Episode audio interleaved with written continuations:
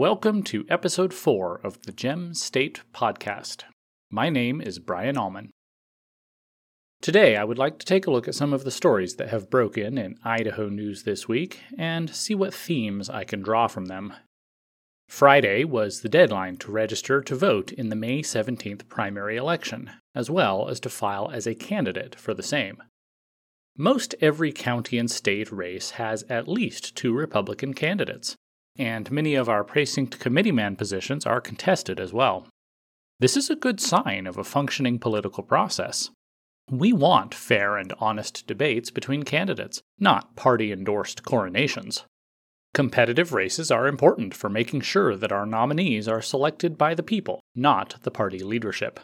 For example, this May, Republican voters will have a chance to vote for Representative Priscilla Giddings for Lieutenant Governor, rather than House Speaker Scott Bedke, who is the preferred choice of big business, big pharma, and the donor and lobbyist class.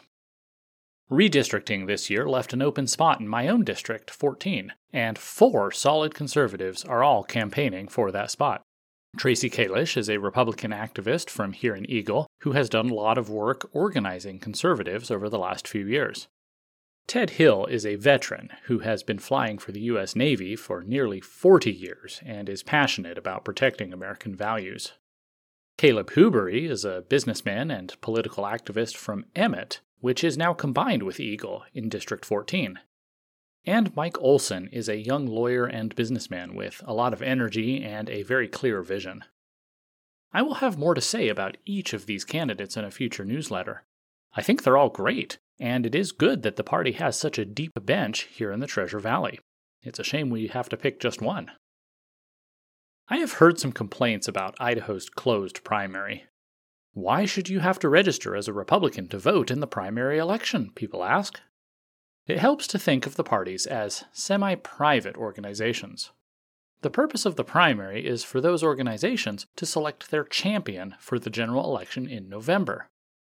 Opening up the primary would allow tactical voting by Democrats.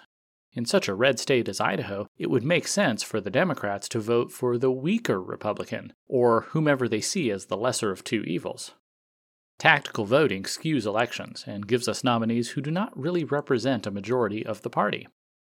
My old home state of Washington had completely open primaries that basically erased party affiliation entirely. That often meant that two Democrats would advance to the general election with no Republicans at all, and conservatives were forced to choose the lesser of two evils in that case. We do not want that in Idaho. As I wrote in January, the GOP remains the best forum for protecting our liberties. The party is definitely not perfect, but you will accomplish more from within than from without. Speaking of people who are trying to accomplish things from without, I saw this morning that gubernatorial candidate Ammon Bundy has been arrested again.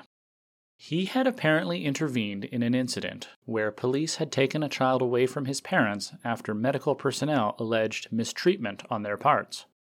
Family rights is one of the issues that Mr. Bundy has championed for a long time. I do not know all the details of the incident, so I will wait to speak to the specifics of that issue. But it does raise the question of how much power the state should have over the family. Defenders of state intervention will bring up the most extreme cases of child abuse, arguing that the government has a moral obligation to remove children from such harmful environments.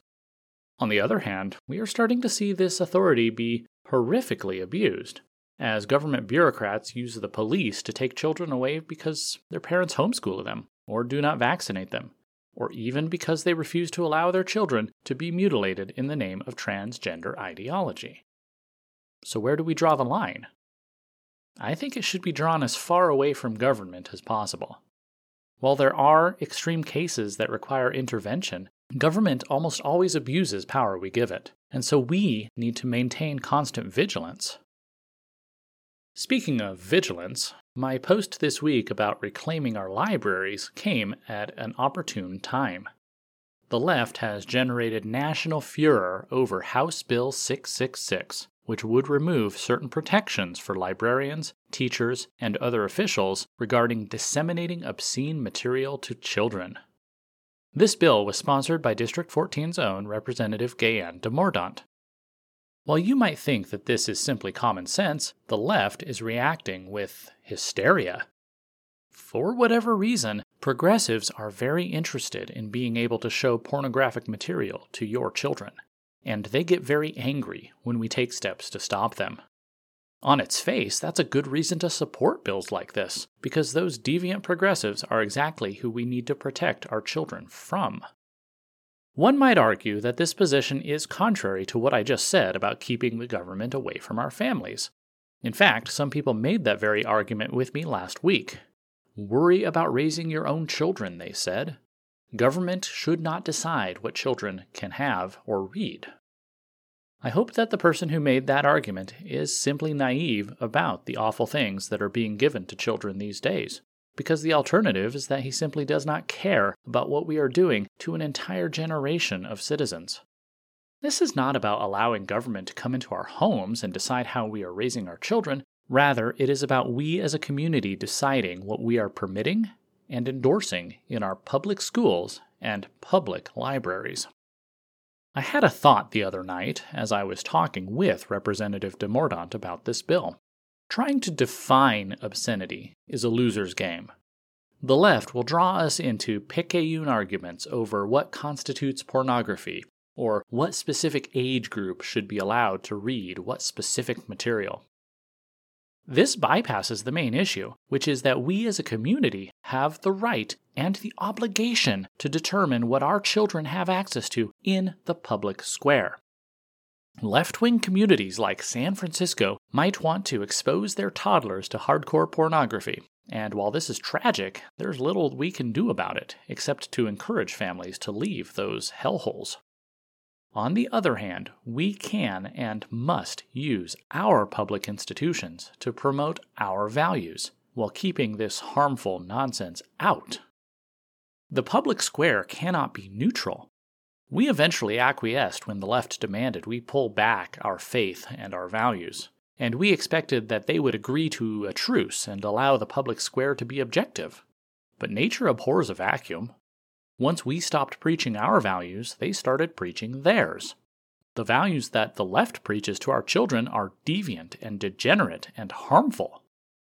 They aim to destroy the nuclear family, to make children hate their parents and their ancestors, to drive away Christian faith and values, to groom children by exposing them to obscene materials at a young age and at the same time teach them to hide this from their parents.